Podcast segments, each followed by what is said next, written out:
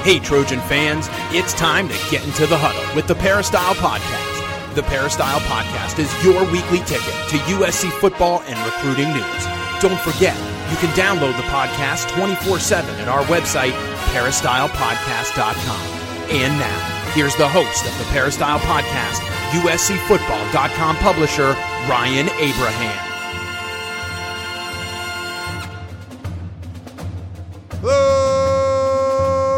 Trojan fans, welcome to the Peristyle Podcast on a Wednesday. We're going to talk some USC Trojan football, a couple of fully padded practices in the books. We're going to talk about USC spring ball, 4 practices in of the 15. We got Keely Yor right here in studio. Follow her on Twitter at Keely is my name. Does a great job covering the Trojans for us here at uscfootball.com. Welcome in, Keely. How are you doing today? Hello, Ryan. Doing well. Glad to be back in the studio once again. Yes. The excitement is still there.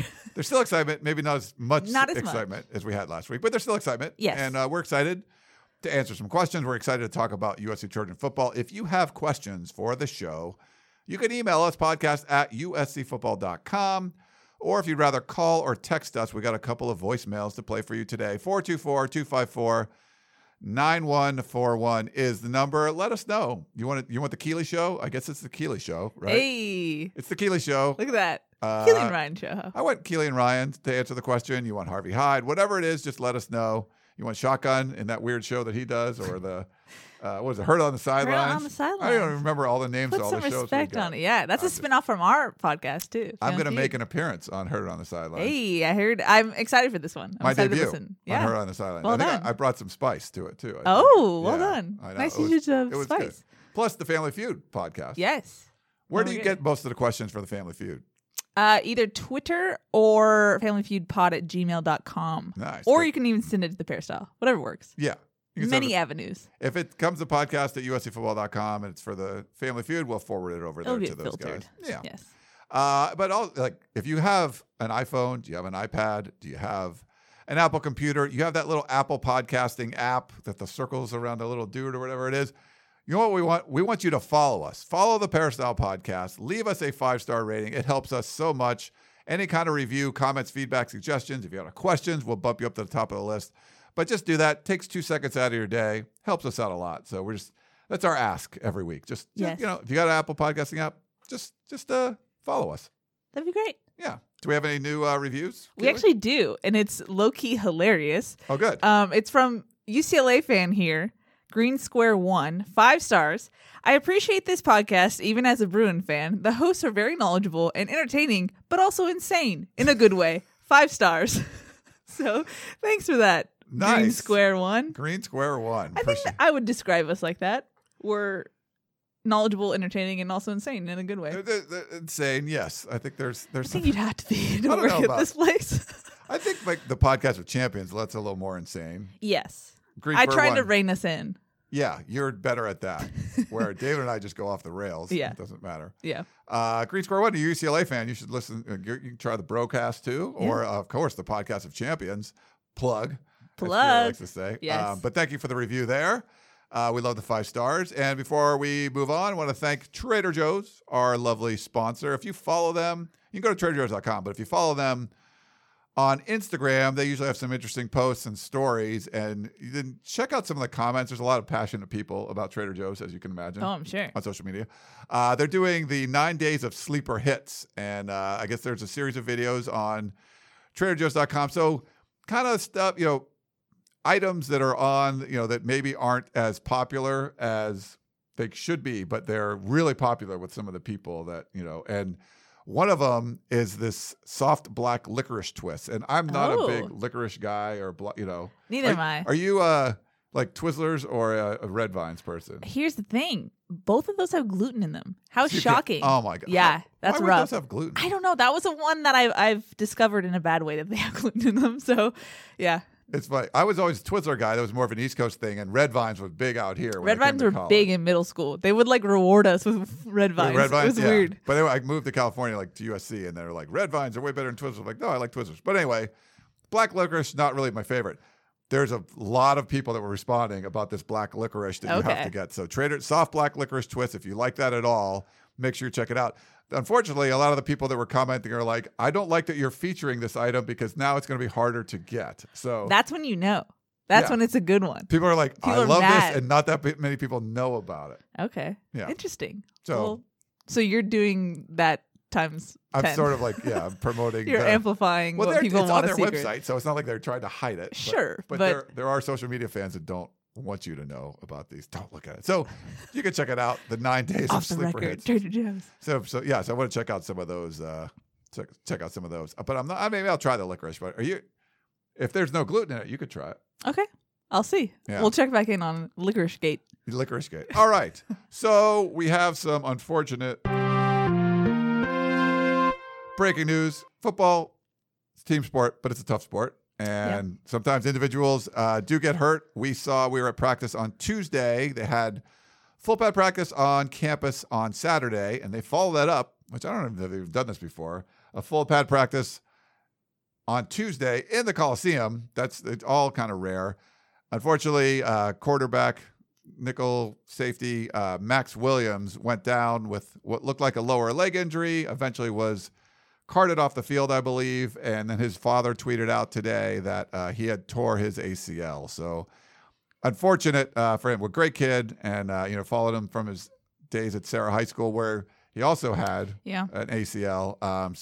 Speed of recovery to Max Williams. But any thoughts on that, Keely? I mean, you hate to see it. I feel like he's a guy you just root for because he tried so hard to rehab after that ACL tear in high school. And it's actually the same ACL that he tore in high school. So it's always tough when you have those ACL tears. It's always, if you don't get it right, you never know what could happen. And it was weird too, because he was kind of away from where the action of the play was happening. And I know that the play kind of ended. I looked down to write some notes and then look up and the players looked like a little shaken up. Yeah. Thank you. And so you immediately go, oh, this isn't good. And then he was carried to the trainer's table by trainers and then carted around. And it was just, it didn't look good. And the players, you can kind of tell by the players' reactions, it was just not good. And so obviously sad stuff for Max. He tried really hard to come back from that last ACL, and he'll have to do it again. So, I mean, and from a bigger picture, USC with that nickel spot,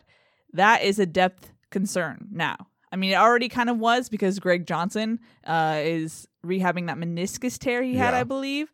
Now all you have is Britton Allen out there. And then you have like a preferred walk-on in Tommy Morris, I believe.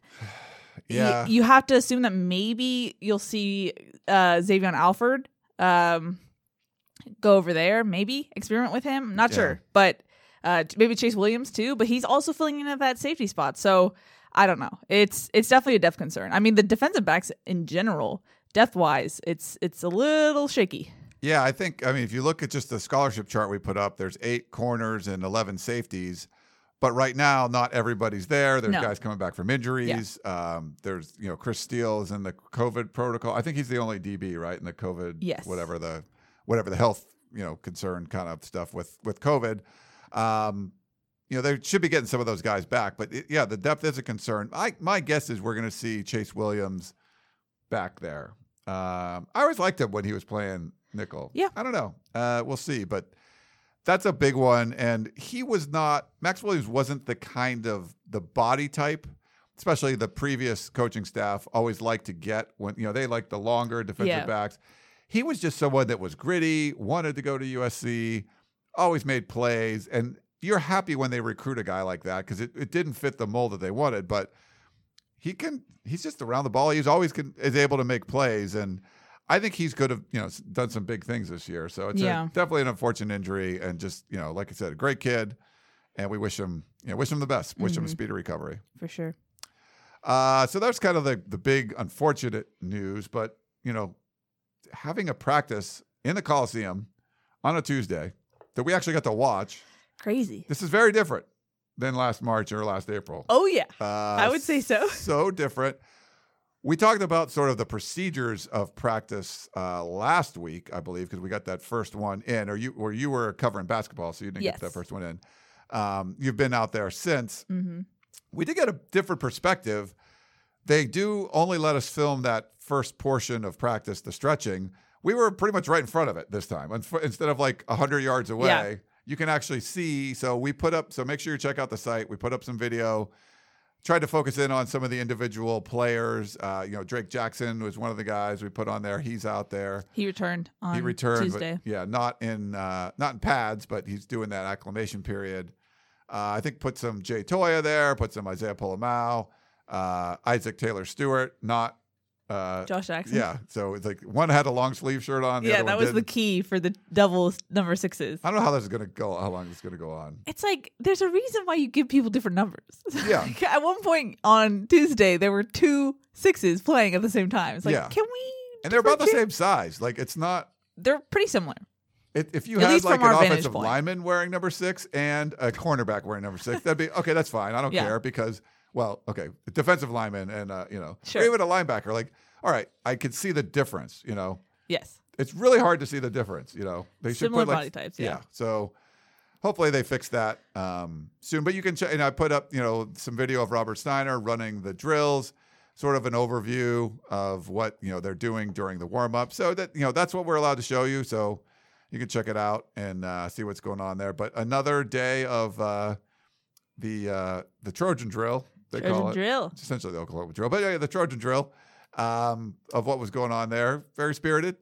I talked to Harvey Hyde on Monday. He thought that it was a little too wide. It's kind of an advantage for the offense. I don't know. It seemed maybe a little narrower from Saturday to Tuesday. I'm not sure. It's different angles. So I don't know if I can fully judge that. It's hard to tell. Yeah. But I think it's a great way to kick off practice. You want physicality. That was a little bringing some. Is it okay? There's a bunch of guys standing around, but people are cheering. People are getting into it. Pads are popping. There's tackling. I like them doing stuff like that. It's something I think they should have been doing more of. I think it sets the tone for sure. And even when warm-ups are starting to kind of slow down a little bit, you see all the other coaches, the QCs, the grad assistants, you kind of hear a buzz in the air because they're getting excited, setting up the little pad boundaries for the Trojan drill. Yes. And I think it's just a thing of unity and excitement and just sets the tone of like, quote-unquote, hard-nosed football. So I think it's a good thing just to start the practice with. And to me, it really highlights how united the defense looks. In my opinion, I feel like guys are really spirited if anyone makes some type of play. And then you get to see, too, who kind of has a stubborn mindset on offense, who's like going to put their head down and bang some people around. I know Drake London is not afraid to get in there. So it's a fun time to just watch and see how everyone's reacting to everything that's happening. Yeah. And, it's a little rah-rah and stuff, sure. But it's, you like you said, you get some of the assistants in there, like with their phones, shooting videos for their Instagram stories and stuff. So you can kind of get a better view of some of that, follow Gavin Morris. Some of the guys are putting up some videos, which is, it's cool to see. The guys really get into it. They get excited about it. And like you said, I think it sets the tone for the rest of practice. We had a pretty good view of most of the things because it was in the Coliseum and where we were sitting in the stands. Maybe we could start with the quarterbacks. RJ Abadia did a piece on analyzing all the throws from Keenan Slovis and Mo Hasan, the veteran quarterbacks. He's got another one coming up that he's going to look at the freshman quarterbacks as well. But any thoughts on the quarterbacks from what you saw? Yeah, it was interesting. I thought they were crisper on Saturday. Just seemed like a better day overall for them. But I know people are worried about Keenan Slovis's arm. He looks more like the Keenan Slovis we know. I thought he was overthrowing people a little bit on Tuesday. But overall, nothing where you're like, ooh, that's concerning. Like at the Arizona game and you're like, what is going on with that ball? So nothing like that. I really think Miller Moss is a pretty ball. Just like when he throws it, it's just so pretty. And then Jackson Dart has good movement, and we knew that. But sometimes when he just rolls out of the pocket, it looks very natural for him. So just stuff like that.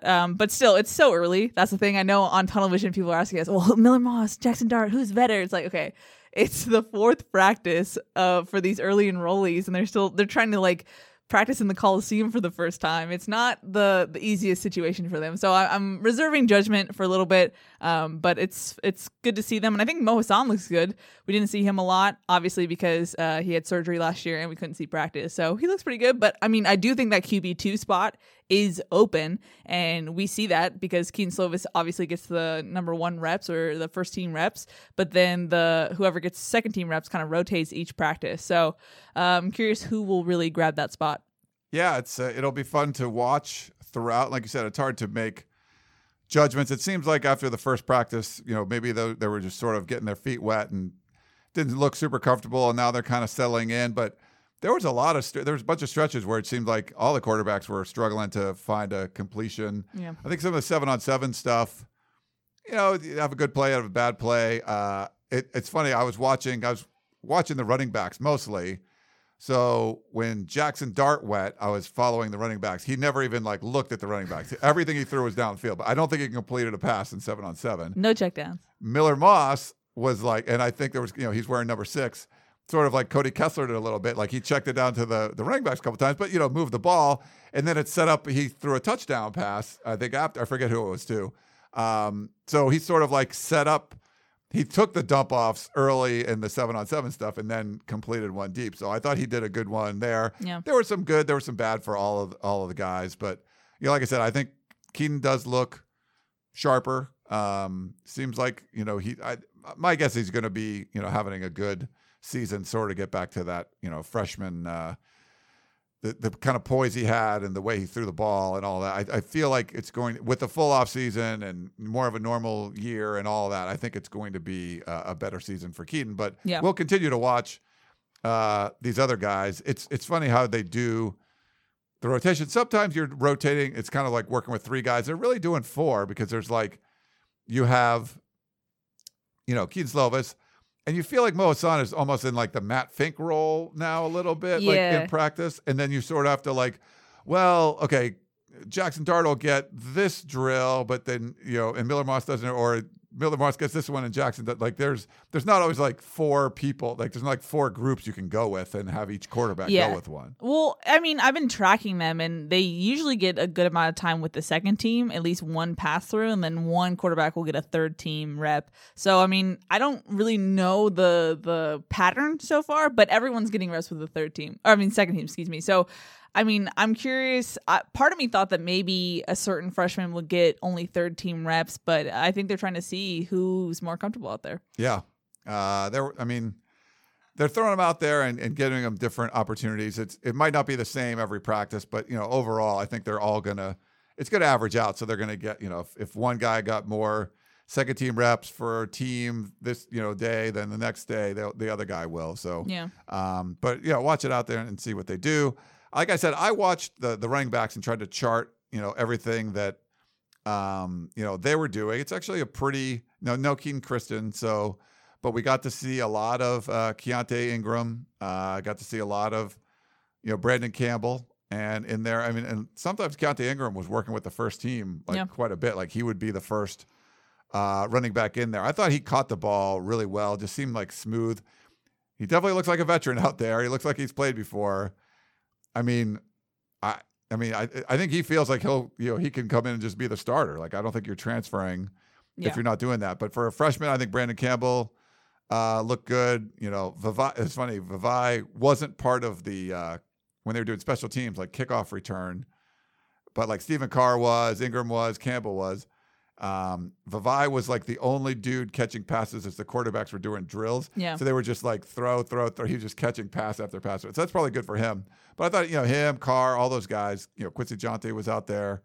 They kept rotating guys. If it was, you know, Keenan Slovis was getting first team reps at some team drill, they might allow one of the, you know, he would start with Keaontay Ingram and maybe Campbell came in or Stephen Carr, and they would sort of give the running backs opportunities without all the different quarterbacks and rotate them around. And there was quite a few 2-back sets that I would see. So they were doing that a lot more. But the one thing, I mean, Ingram definitely looks like he can play. So he's going to be fun to watch. I mean, the first thing you have to know is just the health. I mean, the fact that you have both Vavai Malapaya and Stephen Carr in full pads actually practicing, I feel like that hasn't happened in a long time in spring camp. It might have been a while, yeah. It's been a long time, so that is big. And then, I mean, I thought Keaontay had some pops in practice. I think he hit Isaiah Pola-Mao pretty hard yesterday, so that was interesting. So you're like, okay, this guy can be a hard runner when he like turns it on. But the hard part is that we're not seeing Thursday's practice, so it's like we can't make full comparisons of like this guy's getting first team reps totally, because like there's always that what's happening on Thursday question, right. You know. But I thought Keaontay was getting a lot of first team reps and Vivai Malapai was getting a lot of second team reps. So that to me was interesting. So yeah, I'm intrigued by that position group just because one, you have guys healthy, and two, you have some newcomers. So just keeping an eye out for them. Yeah, and if you look at the receivers. Well, I will say though about the running backs. Sorry, I forgot this. The pass protection drills. That was an issue. That was fun. Yes, that's a good point. That was an issue. And we've seen, I remember Dylan McCullough used to do these type of pass protection drills too. And usually in the beginning of spring camp, it's not great for the running backs. And USC kind of has struggled in pass protection, so it makes sense. But I definitely think the linebackers had an edge on Tuesday. Yeah, so there was that was a really good drill that was pretty much right in front of us. Yeah, we got a really good view of that. I took a lot of notes. I know Shotgun put like his notes in there, and he did it on a scale of like -2 to +2, like or whatever. Just I just did my own sort of thing. It was like, yeah, I had a weird key that I was like doing on the fly. Right, and but it was. The running backs had a decent run, I think, in the middle of it. Like they start off really bad. Like everyone was getting torched, and sometimes it's hard to tell. Like how do you grade it if you're like, pretty much keeping you're the running back, you're keeping the defender between you and the quarterback, and maybe get pushed back a little bit, and your back touches the bag. It's like, yeah, you probably won the rep, or it's pretty close, or some sort of a tie. But there was a bunch where it was just like quick move around and like not even touched. And you're like, oh, that's not so bad. But then, there were some other ones that and I thought like the new guys did as well or better, I think, than the veterans did, which maybe, I don't know if that's good. Yeah. Probably not good, but. Probably not. I mean, and there was a point where Stephen Carr or Clay Helton got in his face and was like, you need to do this, right? And the weird thing is that they had refs at practice on Tuesday, but they didn't have it for that portion. And that's one where I think you do need refs because there were times where I would mark like, okay, this guy won the rep, but he was also holding dramatically. Oh, that's a good point. So I'm like, why didn't they bring him over there? So yeah, but it was hard to tell because it's not very realistic because you just have a bag there. You're like, how are you going to simulate a quarterback rolling out or scrambling? You can't really. So how do you judge who won the rep truly? Right. That's why you need like kind of a scale. But yeah, it was the running backs need to improve there. It was a little rough for the beginning of spring camp. I'll say that. But that was very. I mean, that's kind of the thing. It's like, oh, are they tackling it? That's a drill. That's a physical drill. That's like you're getting pads again. Pads on pads, you're getting into each other's faces. There were some just, beat them with a move, but for the most part, it's like you're engaging, you're pushing. It's my strength versus your strength, and that was definitely good to see. That went on for quite a while too. So yeah, no, I think it's good. This is what spring is for. You gotta practice and get that down. You gotta improve there. Yeah, I mean, Todd Orlando talked about installing like that toughness culture, right? And that's one way. You getting popped in the mouth a bunch of times in a row and getting in line to do it again. I think that's a good thing. Yep. Anyone stand out for you? I mean, Drake London's the clear stud as far as wide receivers go. It's fun to see K.D. Nixon out there. He just brings a little different shiftiness, I think, to the group. He's smaller than I thought he was going to be. Yeah, he's not that big. Well, I think he might have bulked up a little, but he's not like he's a little diminutive. I don't know. Yeah, I don't know. I knew he was going to be like a slot guy, even though Colorado played him outside. I just thought he would be a little bit bigger. I don't know why, but it makes sense. Yeah, I'd have to check with the guys at Colorado. I thought he looked a little bigger than he did, just like size wise, as far as like strength goes. He might have put on some muscle, but. Yeah, he's not the tallest dude. Well, it's funny you mentioned the Colorado guys because I actually had one of the newspaper writers ask me, like, how is K.D. Nixon doing? And I told him on Tuesday, he was wide open, had a pass, and just dropped it. Yeah. And then the next, like, a couple plays later, he was wide open again and caught it for a touchdown. It was like a 45-yard touchdown. And the Colorado guy responded, he was like, that's pretty much K.D. Nixon in a nutshell. Which, I mean, like, he'll have some great plays. He'll have some plays where you're like, what happened there? So something to watch out for there. But he did make up for it. First practice touchdown as a Trojan. Very nice, yeah. And I think it was worth noting as far as Drake London, we got to talk to him in the Tuesday morning presser. And both Kerry Colbert and London noted how this is his first offseason, focusing solely on one sport. And it's been a big difference for him. He was like, I can actually have an off season. And Colbert said his body's changing and he's growing each day just because he's has the ability to just focus on one sport. So I think that's good for him. And a lot of praise for him from Kerry. And he said he's the leader of the room now. He's really stepped up. And as far as K.D. Nixon, that was a guy who was praised for he's the vet in the room, adding good energy. And that's what the Colorado people said as well. Like, he's a good guy for energy and whatnot. Also a dancer. So that's fun. Someone has to replace the OG dancing. Doing some dancing out there. But I will say, as far as the wide receivers, it's when you lose guys like Amon-Ra St. Brown and Tyler Vaughns, who have great hands, good chemistry with Keenan Slovis, you kind of notice that it's a little clunky chemistry-wise, just a little bit. And that's something that will get figured out. But you do notice that it's a little different there. Keenan Slovis to Gary Bryant, I think, needs a little bit of work. And Mike Jack, I thought he has been doing well. He's a guy who, because the depth is kind of low right now for wide receivers, he's getting some time. And sure. So, yeah. So just something like that where, you know, you knew if it was going to Amon-Ra St. Brown, it's being caught and it's going. But they got to work on it a little bit. They do. And we're going to see more Drake London outside. And it's funny, Kerry Colbert talked about they've just had so many established players that there just wasn't a lot of open roles. You remember when Graham Harrell talked about they're going to play like 10, 12 receivers, which never rotation never happened. But now it sounds like things are going to be more open where guys are playing multiple spots. And, you know, it's a young group. There's, you know, they're all freshmen and sophomores except for K.D. Nixon, who's a senior. And, you know, some of the guys are going to be third-year sophomores like Drake, because of the whatever. But they're going to be moved around, and they're going to play different spots. And we might see more of a rotation. It's not a super deep group right now, you know, with some of the injuries and stuff. And we'll see, you know, what everyone gets there. But and Joshua Jackson not being part of that anymore, moving over to cornerback. But, you know, London's the dude. But, you know, watch Nixon, 21. He's fun. John Jackson, I think, had a couple good plays yesterday. So, yeah, we'll see what happens. I still haven't seen much from the tight ends. I mean, Josh Fowler was out with the injury. Yeah. Like McCree? Yeah, he was out. He's out there, right? Basically, it was with follow out. It was like McCree and Eric Cromanhook basically doing individual reps together. Yeah. And then we've seen some walk-ons too around there, and then Ethan Ray is. I think he's still not 100%, so that's why it's mostly just McCree and Cromanhook. Yeah, which we don't see the tight ends that involved anyway. But then now the lack of bodies is probably going to make it even more. Yeah. Seth Dagey, not a lot for him to do, I guess. You do what you can, I guess.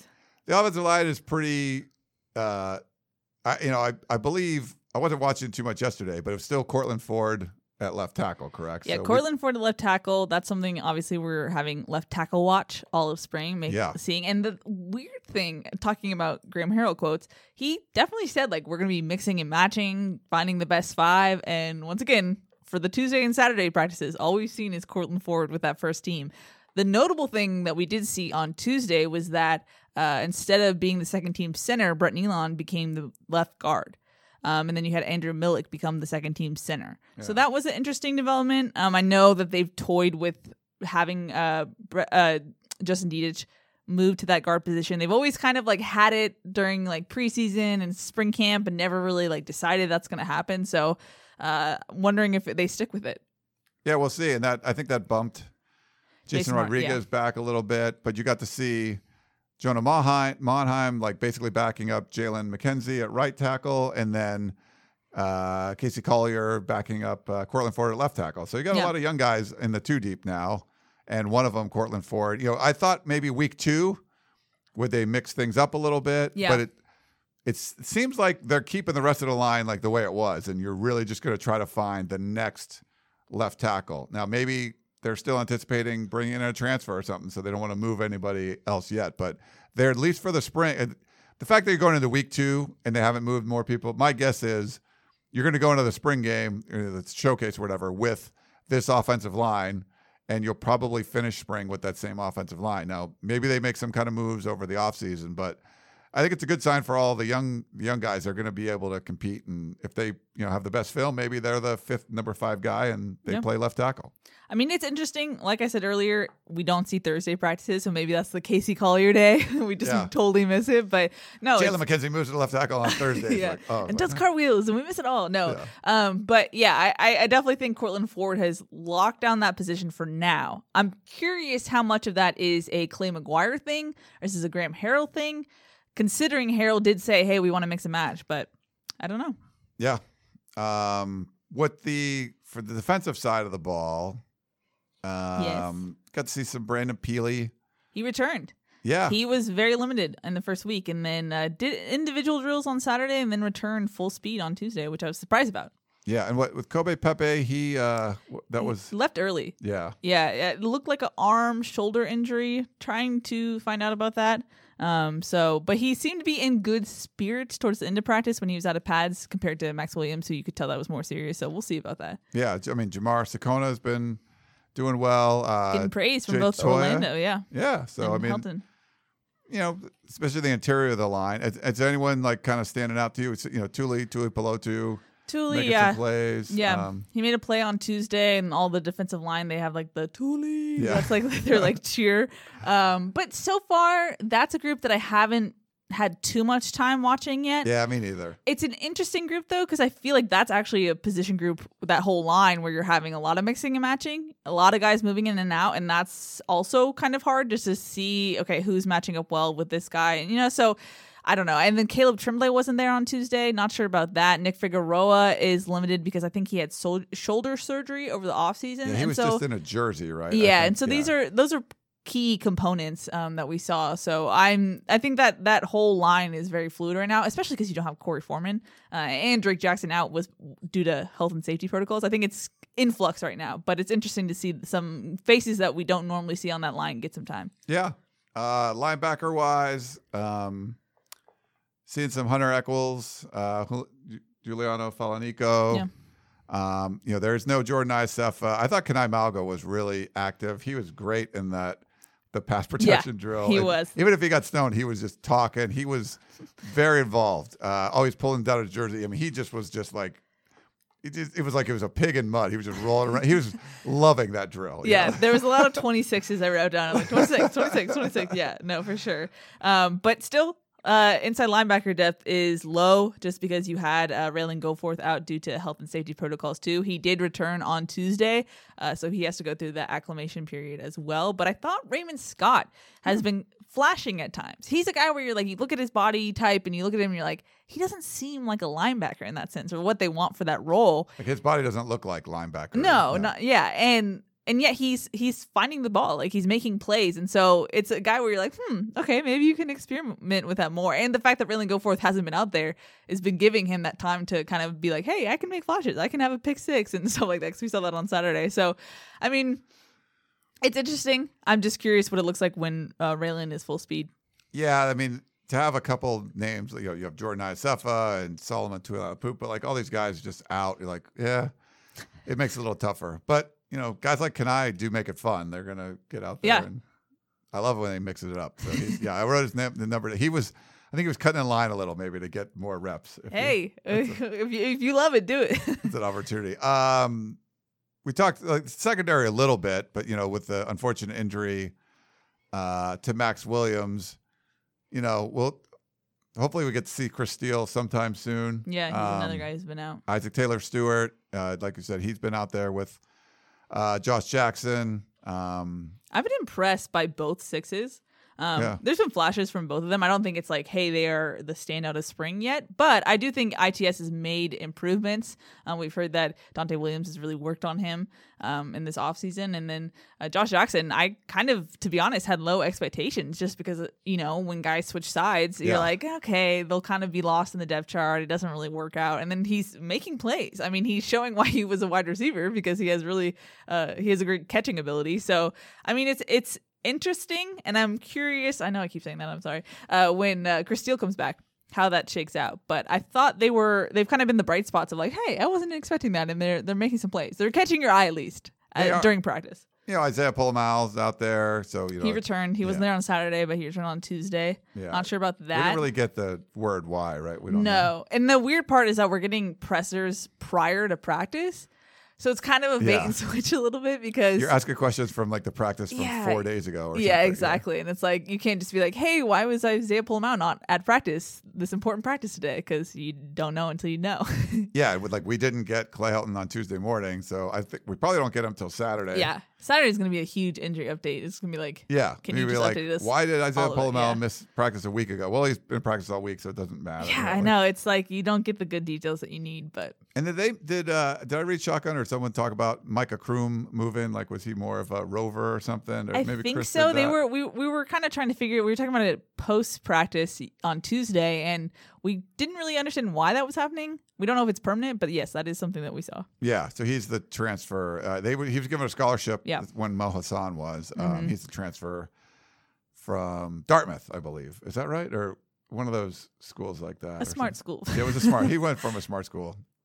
USC is a smart school, but not like the Ivy League smart school. I don't sound like it when I talk like that. No, but I will note, though, Chase Williams has been super vocal. He's a guy who I've noticed every practice. He's just very talkative, trying to be a leader on the defense. And so I think that's worth noting. I don't think I've noted it anywhere, so I think I need to note it here. But he's a guy who I think is trying to go for that leadership role on the defense. Very, very vocal. Noted. Yes. All right. There you go.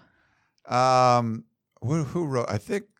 Was it Shotgun or Chris? I forget. Someone wrote about Ben Griffiths just like booming some punts out there, which I'm contractually obligated to not talk about Ben Griffiths at all. So I'll tell you, we've seen what we've seen in practice. He's good. Yeah.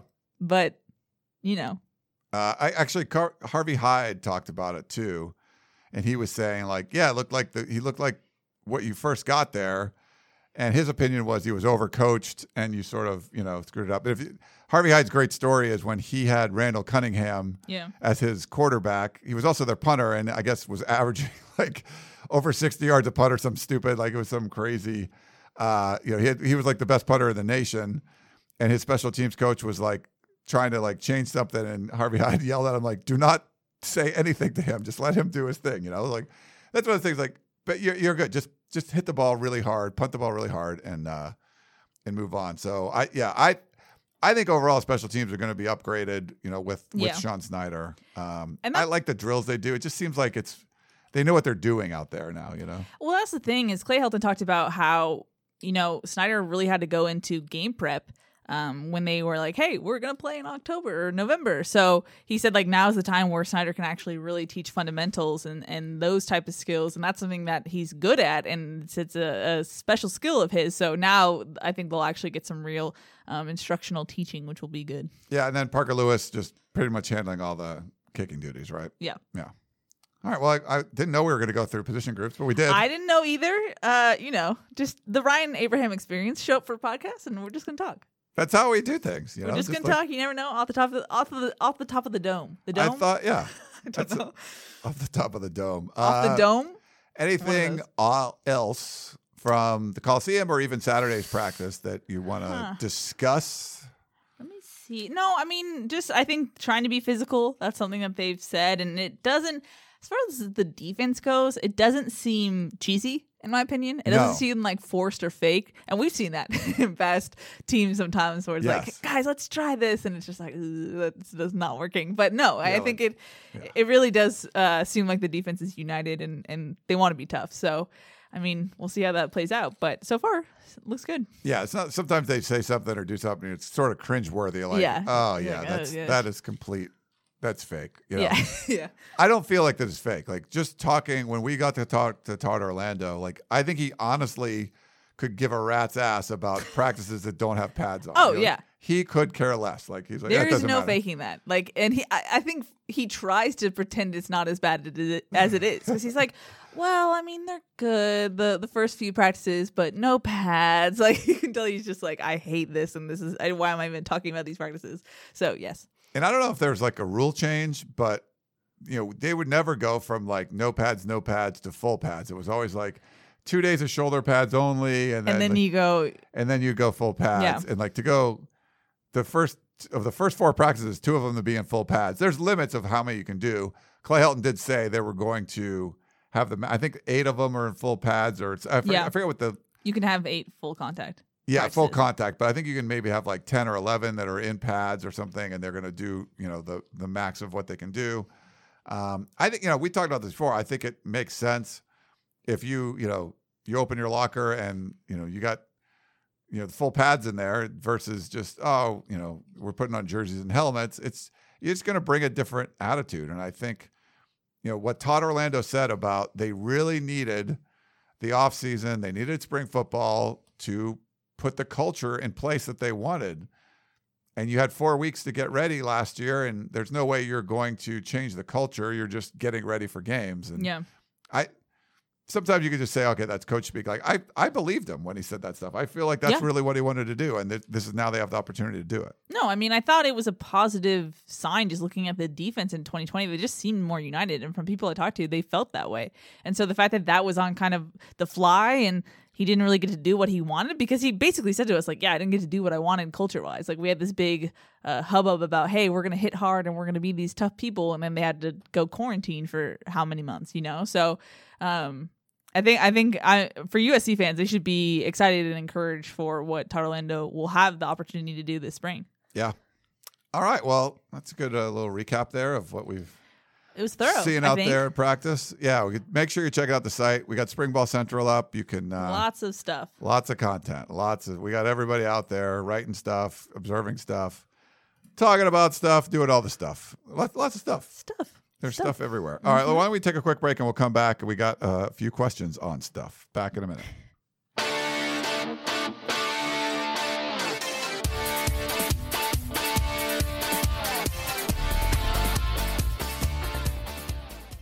Selling a little or a lot? Shopify helps you do your thing, however you cha-ching. Shopify is the global commerce platform that helps you sell at every stage of your business. From the launch your online shop stage, to the first real-life store stage, all the way to the did we just hit 1 million orders stage. Shopify is here to help you grow, whether you're selling scented soap or offering outdoor outfits. Shopify helps you sell everywhere, from their all-in-one e-commerce platform to their in-person POS system. Wherever and whatever you're selling, Shopify's got you covered. Shopify helps you turn browsers into buyers with the internet's best converting checkout, 15% better on average compared to other leading commerce platforms, and sell more with less effort thanks to Shopify Magic, your AI-powered all-star. Shopify powers 10% of all e-commerce in the US, and Shopify is the global force behind Allbirds, Rothy's, and Brooklinen, and millions of other entrepreneurs of every size across 175 countries. Plus, Shopify's award-winning 24/7 help is there to support your success every step of the way, because businesses that grow with Shopify. Sign up for a $1 per month trial period at shopify.com/odysseypodcast, all lowercase. Go to shopify.com/odysseypodcast now to grow your business, no matter what stage you're in. Shopify.com/odysseypodcast. Okay, picture this. It's Friday afternoon when a thought hits you. I can spend another weekend doing the same old whatever, or I can hop into my all-new Hyundai Santa Fe and hit the road. With available H-Track all-wheel drive and three-row seating, my whole family can head deep into the wild. Conquer the weekend in the all-new Hyundai Santa Fe. Visit HyundaiUSA.com or call 562-314-4603 for more details. Hyundai, there's joy in every journey. All righty, we're back here on the Peristyle. The what podcast? The Peristyle Podcast. Words are hard sometimes. They are. When you talk a lot. That's the thing. People don't realize that, like, when you talk for this long, your mouth just kind of goes bleh sometimes. It does. It helps having, like, a co-host. If you ever do a show solo, that's harder. It's, yeah, because then there's no real break. You know, if you got to sneeze or whatever, it's like, I'll try to do it while Keely's talking, you know. It's like, it's hard to do all those things, you know, when you're the only one going. Why don't we go to a voicemail first, Keely? Sure. I'll play this one for you. I uploaded it a couple days ago. Don't remember. So hopefully it's good. Once again, I don't remember. Don't know what we're getting into. Yeah, you know, it's like the Ryan Abraham experience. No prep, no organization. Just go for it. There's mental prep, you know, something like, you know, if you're at Rehab Island, you're taking mental reps because you're not going through the drills. There's some mental prep. Maybe don't write it down or do stuff, but, you know, it's mentally prepping for whatever you're talking yourself into to convince yourself. Sure. Yeah, sure. Okay, here we go. Hello, this question is for Ryan and Keely. First of all, happy belated birthday, Keely. But anyway, so a question for you two. Why is Clay Helton have such an aversion to, like, having a real spring game, like just putting the ball down and playing? I don't understand why that's such a difficult concept. If you're going to eventually be playing a game, why wouldn't you take advantage of creating a game-like situation on TV, especially for the new players? It just makes zero sense to me. I mean, what other major program does not have a real spring game. Honestly, like maybe there are a ton, I don't know, but I don't feel like, I feel like I see Clemson playing spring games. I feel like I see all these other teams playing spring games. It just doesn't make sense to me. Anyways, fight on, Jason, the Longhorn Country. Jason, thanks. You know, I was following before. The Pac-12 was doing a bunch of them because you could watch them on the Pac-12 network. I don't get it anymore, and I haven't bothered to sign up for it again. So I'm like, I'm not going to. I should be watching all these spring games, but I'm not. But the USC's will be on the Pac-12 network. Yogi Roth was at practice on Tuesday, so we're kind of getting ready for it. Yeah, what do you think, Keely, the aversion? It started, I think, pretty much during the sanctions. Like when the numbers weren't as high, it's like, well, we can't really do a real spring game. And it's sort of one of those things that just gets momentum. And you're like, well, there was a reason for this to happen.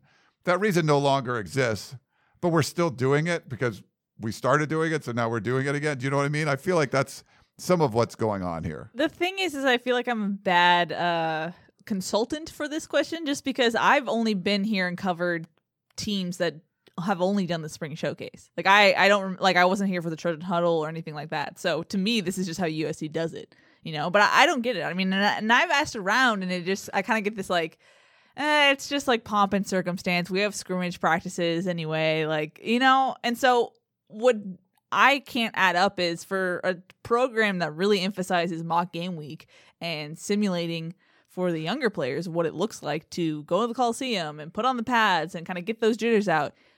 Why does that not translate to spring camp and the spring game? I don't get that. I don't know. And I know a lot of this is just dictated by the Pac-12 network and when they can air things, because that's the spring showcase / game, they keep interchanging those, was supposed to be on April 24th.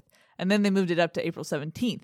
And that was a Pac-12 network thing, I believe. So I don't get it. I don't get it. And when I've asked a certain source to push back a little bit, like, it's not that big of a deal. And I'm like, I don't fully understand. I don't either. And Jason, I mean, it's one of those things, too, where if there's criticism, you know, you're being critical, someone's being critical for something that you could easily do or maybe you feel like you're doing. It's someone's like, you don't want to necessarily have to respond to it, but you kind of want to prove people like, look, you were doing, you know, like, the fact that they're like doing these Trojan drills and stuff beforehand. I feel like they're trying to show, hey, look, we're actually good to be physical. I know you guys were all saying that we have soft practices and stuff. When you didn't have the depth and you didn't want to people get hurt and stuff like that, do a spring game or whatever, like, okay, fine.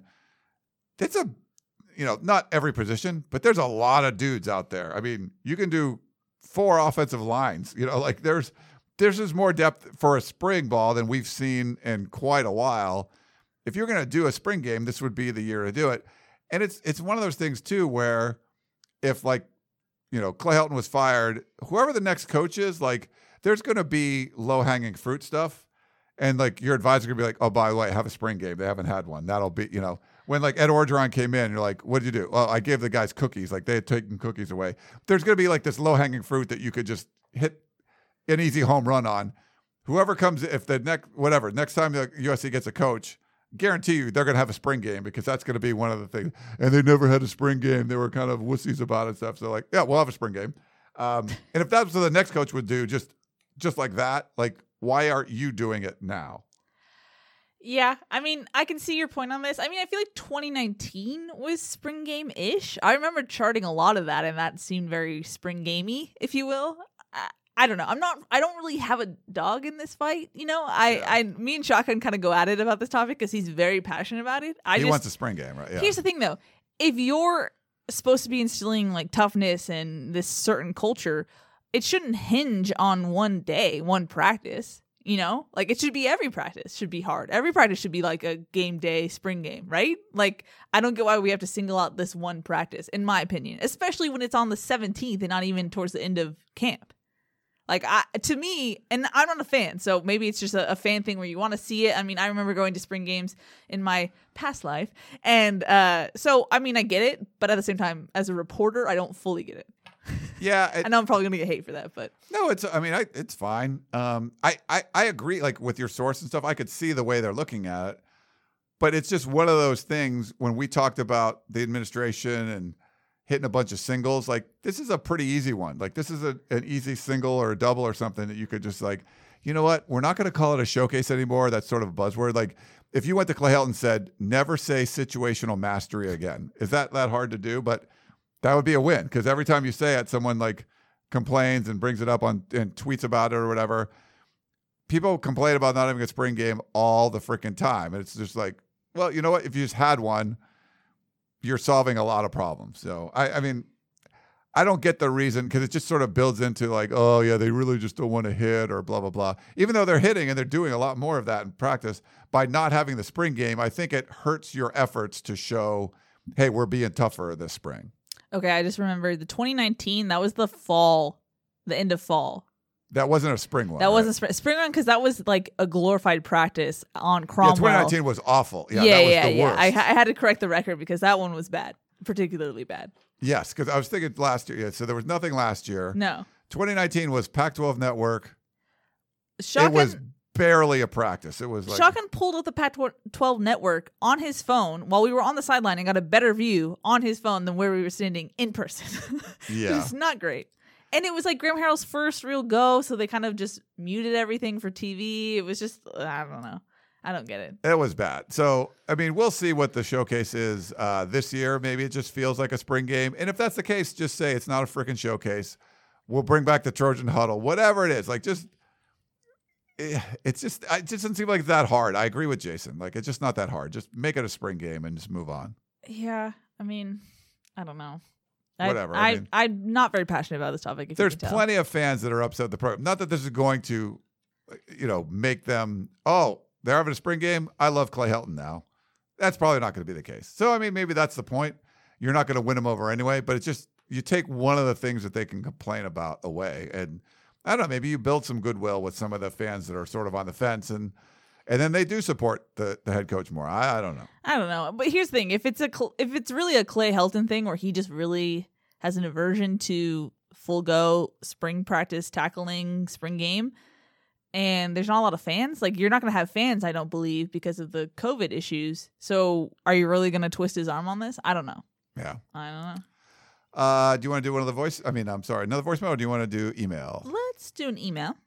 From our buddy Stephen Poway, who says, "Hi, Keely and Ryan. All winter, I have been waiting to read the news that USC picked up an offensive lineman or two from the transfer portal, but that apparently never happened. Do you think Clay McGuire simply wasn't able to find anyone that he liked or that he believes has enough talent and potential among the 8 3-star and 1 4-star O linemen drafted in the past two recruiting cycles to satisfy their needs? Ultimately, I think this upcoming season's question will be this: can USC win the Pac-12 and beyond with this offensive line? The passing game, and definitely the running game, depend on it. I'm curious what you think. As always, Stephen Poway. P.S. I love the random interviews with athletes and coaches from other USC sports on the pod.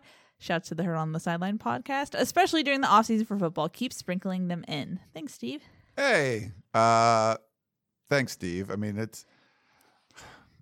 So... Yeah, okay, go ahead. If you want me to jump in? Yeah, go ahead, jump in. Yeah. Okay, I wasn't sure. This is where I think people forget that it's also college. And he said drafting instead of recruiting. And I think that's kind of because the thing is, it was largely dependent on enrollment cycles. You can't have a guy transfer outside of the enrollment periods for colleges. And so during the enrollment period, this spring cycle for USC, they didn't have an offensive line coach. They didn't have Clay McGuire. I know Wayne Morris was a guy that I think he put USC in his top 3. It was a guy that USC was going after. And he ultimately doesn't commit to USC because they didn't have an offensive line coach at the time. And that's really hard to try and get that top tier talent out of the portal if you don't have a guy being like, hey, I'm the one who's actually going to coach you. Right. That's a big leap of faith for someone who's trying to get a second chance in the portal to make. So I think the timing of that was hard for USC to try and still get that. I mean, there is still time, that summer portion. That's where USC got Drew Richmond. So there is time, but this is where you have to remember, people of the world, that this is a higher education system and enrolling is a big piece of the puzzle when it comes to transfers. Now, someone could commit, but they're not going to be on campus until the summer period. Yeah. And so you feel like this isn't really the sweet spot. There was a sweet spot to land an offensive lineman. They're very popular. They go quickly. They're like, the first people getting asked to dance at the prom or whatever, like it's going fast. Yes. And when they were going fast, you know, USC didn't have its tux, and they were out. You know, they're still getting dressed because they didn't have an offensive lineman fitted. Yeah, so there was no way to go out and ask anyone to dance when you still don't have your tux on. Now they got their offensive line coach. They're going to go through spring football. They're also really deep on the offensive line. I think 19 scholarship offensive linemen. So it's got to be a right fit, you know. Yeah. And now that you've practiced guys like Courtland Ford at that spot, if you brought in a surefire left tackle, what does that do to team morale? Like, you have to take all of that into consideration. But like Keely said, they missed a window to bring in someone the first time around. So that's pretty much why. But you got to remember, there's still a lot of scholarship offensive linemen. It's not like they're desperately in need of one. They would like to get a proven starter as opposed to, you know, have to develop one. But, that might be the way they go at this point. You know, they might have to go with Courtland Ford or Casey Collier or whoever, like someone – and develop them. And maybe there's some growing pains there, and keep things copacetic with the rest of the line. But they'll be on the market for it, but it's going to have to be the right fit. Just like trying to bring in a JC guy, it's got to be the right fit. The timing, everything has to kind of work out right. But the timing isn't right now. They have to wait for that next enrollment cycle. Yeah. And these growing pains that you mentioned are what happen, and they're the result of poor recruiting classes. And certain guys in recruiting classes not panning out like they thought they were, or medical retirements, et cetera, et cetera. So they're making up for some past mistakes in this cycle. Yeah. This is not all. It's not like a victim of circumstance. Like, this is something you brought on. If you're like, I can't believe they towed my car. Well, what happened? Well, I got a parking ticket in January, and then I got 2 more in February, and then I got 3 more in March, and I never paid any of them. It's like, okay, yeah. So you brought this up. You made some bad decisions in the past, and now you're paying for them. Yeah. It's just one of those things that, you brought in big offensive line classes that no one was like a 5-star guy out of. There was a lot of 3-star guys, and maybe they all work out. Maybe some of them do, but you sort of left yourself without a transition plan to go from Austin Jackson to whoever the next left tackle was. Yeah. You had the stopgap last year with Elijah Vera Tucker. And they're very lucky with that. Yeah, that was... getting him to opt back in and having that transition go smoothly. Yeah, he had opted out, if you remember, and boom, and came back and ends up being your, starting left tackle. Well, are you going to move somebody else this year? Or are you going to develop from within? Or are you going to bring in another transfer? So as of now, it looks like not moving anybody. Will they bring in a transfer? We'll have to wait and see TBD. This summer. Yeah. Mm-hmm. Why don't we play this other voicemail for you, Keely? Hey, Ryan, this is Curtis from Moreno Valley. I just had another thought. If USC can pay $1 billion for a settlement, what is a $20 million buyout compared to $1 billion? I don't think they want to get rid of Clay Helton. They're trying to help him as much as possible, and they spent a lot of money for assistance and everything else. But they do have to buy out money, especially if they can pay $1 billion. Curtis from Moreno Valley. Hey, Curtis. I'm not saying that the administration doesn't want to keep Clay Helton. There was certainly pressure on the previous administration, when Clay Helton went 5-7 to get rid of him.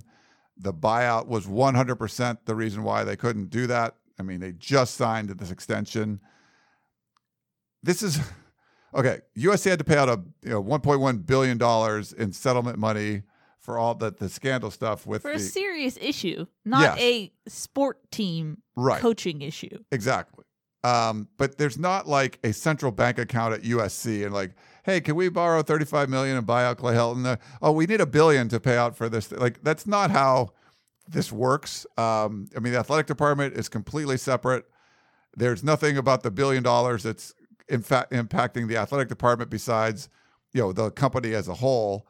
It's like saying like, oh, I work for Mattel and, Barbie made the company like $3 billion. You should pay me $2 million. It's not how it doesn't work that way.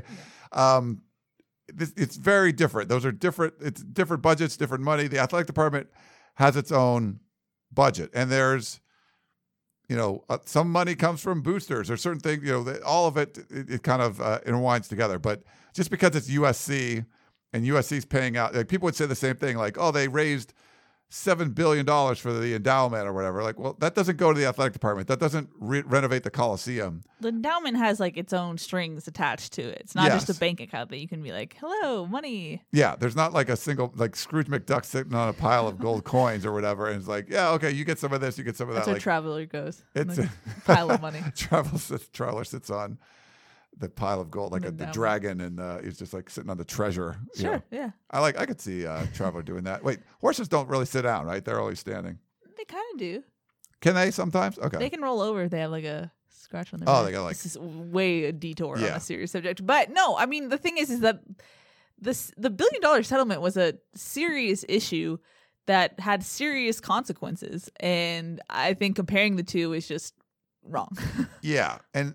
Some of it's coming from insurance too, right? It's not like, you know, USC went to the bank account to write a $1.1 billion check. I mean, I think there's insurance. There's a lot of different stuff involved, but and I think this is completely separate from the athletic department. Yeah, sorry. And this is also just a reminder too of the pandemic also impacted a lot of revenue for the athletic department. It's not like they had a great season where fans showed up to everything. They didn't. They lost a lot of money, and then they're coming back to this season where it might be iffy on fans, or at least 30% capacity is what we've heard so far. But their money is not valued. It's not. Help me out here, Ryan. It's not just floating around. Yeah, no. There are issues just because of the pandemic and things like that. Like, yeah, just think of any company, whatever. If you work for a company. You work for UPS, you work for Intel, whatever it is, it's like, you know, if you need a stapler, like that's coming from a certain budget. If a guy in accounting needs whatever, a file cabinet or something, I mean, like everything's going to have different budgets. You can't just say, well, Intel makes this much money, go buy as many file cabinets as you want. No, like there's limitations on every department. You know, you have to reside within your own budget. And the athletic department's interesting because, and universities in general, because there is that donation factor, like more, you know, there's not a lot of like benefactors giving or, you know, alumni, like I'm going to write a check to UPS because they were great to me over the years. Like, no, like, but that happens at the university. People will donate freaking buildings and all this kind of stuff. He was like, oh, they built this $35 million building. Why can't they do this? It's like, well, they had money from a alumni that wanted a better business school or whatever it is. And they put money towards that. So it's definitely not, they had a $1.1 billion settlement. So that means they must have at least $2 billion in the bank. Yeah. Just like, no. Sorry, Curtis. Trying to help you out and talking over you. I apologize. No, not at all. We have one I need to be talked over sometimes. That's true. We have one final question. And it's a fun one. We got a picture in this email. It's a dog wearing a USC jersey, whose name is Olive, and it's from our buddy Dan, class of 1962, who said, "Hi, Keely and Ryan. Thought that you might like to see a special USC fan who's ready for the coming season. Oliver was embarrassed to wear his jersey after the Oregon game last year, but he's being optimistic for this year, especially with a new offensive line coach. But he does want to know why we lost Dylan Lopez, who is projected as a future offensive line star. Fight on and win, Dan, class of 1962, and Olive." Olive's so cute and got a little USC teddy bear. Mm-hmm. First dog on the Peristyle podcast, I believe. Besides Dan's, that were always in the background. So this is where you miss Dan, because Dan he loves dogs more than people. So this is like, he would love the picture of Olive and the jersey and everything. I'm not sure where Dan was getting Dylan Lopez as being projected as a future OL star. Not sure about that either. Yeah. I'm not. This was more of a mutual parting of ways. You get a new offensive line coach. You know, Dylan Lopez was recruited by Tim Drevno. Clay McGuire going in a little bit different direction. It's sort of one of those things that it's not, you can't, sometimes fans will say, oh, the kid decommitted. He was going to be amazing, and now he's not going to school there anymore. Sometimes the school drops them, you know, and you don't say like, we tweet out, hey, by the way, we dropped Dylan Lopez. Like, hey, we didn't want this kid anymore. You're basically not calling someone back. Like, if you ever like, you know, maybe you've gone on a date or you on a second date. I knew you were going to go there. Yeah. So, with somebody, you went on a couple dates. And it's sort of like, you can call and be like, yeah, I'm not really interested. Or you just don't return calls anymore and it just sort of goes away. Like, that happens in recruiting all the time. Yeah. It's... Is it called ghosting? Yeah, I was about to say, you get ghosted. So sometimes... And I mean, he was a Tim Bremner guy. So it's a new position coach, and something's just changed in the recruiting sphere, if you will. I think it was a 3-star guy, right? Yeah. That doesn't mean... I'm not insinuating he's terrible or whatever. Just saying, like, if it was like a 5-star, like the top offensive lineman on the West Coast, and he decommits, that's different than this situation. Dylan Lopez might go on to have an amazing career and be an NFL Hall of Famer for all we know. We have no idea. But it wasn't like this was, you know, he wasn't Austin Jackson coming out of Arizona as a 5-star prospect. It wasn't something like that. Yeah, exactly. All right. Well, I guess that's it. We're just a little over an hour. Not too bad. Hey, if you want to send us your dog pictures for emails, I wouldn't mind. Not the greatest medium for a podcast, but we could, you know. But it helps us. Put a smile on our face. We can see Olive, which is great, but our listeners obviously cannot. If you want a picture of Olive, you can email us and we'll send it over to you.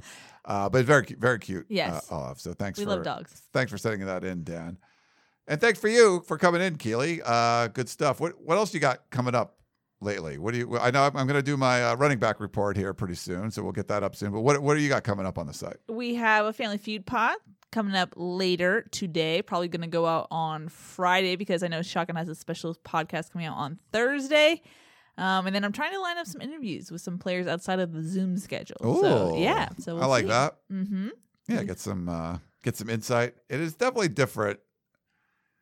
Leaving practice, not being able to talk to people. Right. You know? There's something about like seeing practice is one thing, and then you can ask some questions.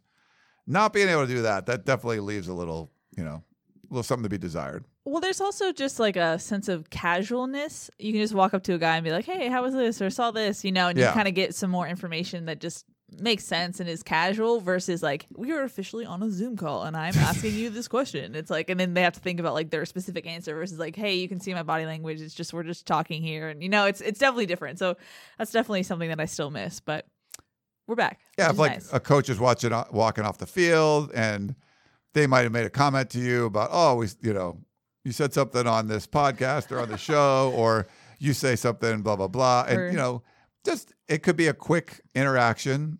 And we don't get those anymore. So you kind of miss that. You Zach Banner telling me I dropped my pocket.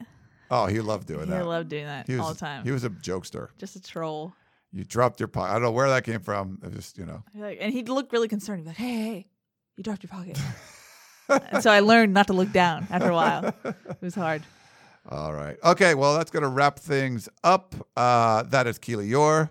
I'm Ryan Abraham. Thank you so much for tuning in to the Peristyle Podcast. I hope you enjoyed the show, and we will talk to you next time. You may have noticed that shopping at Trader Joe's is unlike shopping at other markets. People ask us all the time how we manage to have such unique, interesting, and delicious products at such great everyday prices. This is Dan Bain of Trader Joe's. The answer is simple. It's all in the way we do business. We buy directly from the manufacturer whenever possible. This helps to keep our costs low, and we pass those savings on to you. No gimmicks, just great values at honest prices, every day at Trader Joe's. Thanks for listening. You've been listening to the Peristyle Podcast, presented by uscfootball.com. Be sure to tune in next week for the latest news on Trojan football and recruiting. Don't forget, you can automatically download the podcast directly to your smartphone or tablet for free. Just click the iTunes link on peristylepodcast.com or search for Peristyle Podcast at the iTunes Music Store.